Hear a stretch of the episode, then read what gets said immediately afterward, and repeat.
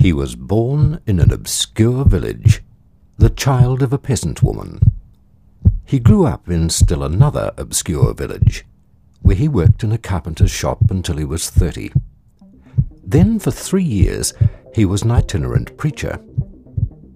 He never wrote a book. He never held an office.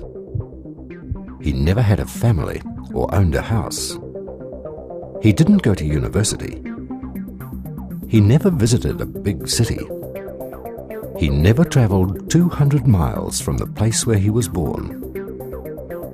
He did none of the things that one usually associates with greatness.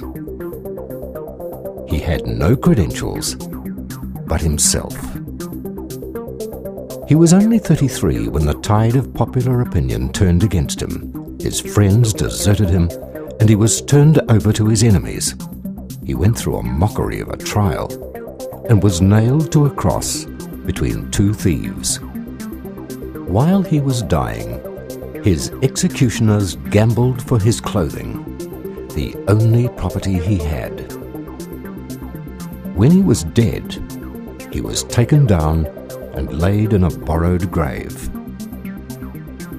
Twenty centuries have come and gone, and today he is the central figure of the human race, the centre point of history. His impact is universal, his appeal timeless. He was never wealthy, yet kings and presidents bend their knee to him.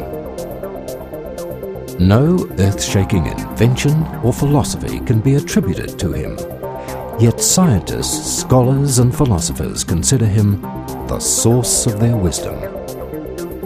He bore the stain of illegitimacy all his life, yet aristocrats and royalty want to be identified with him.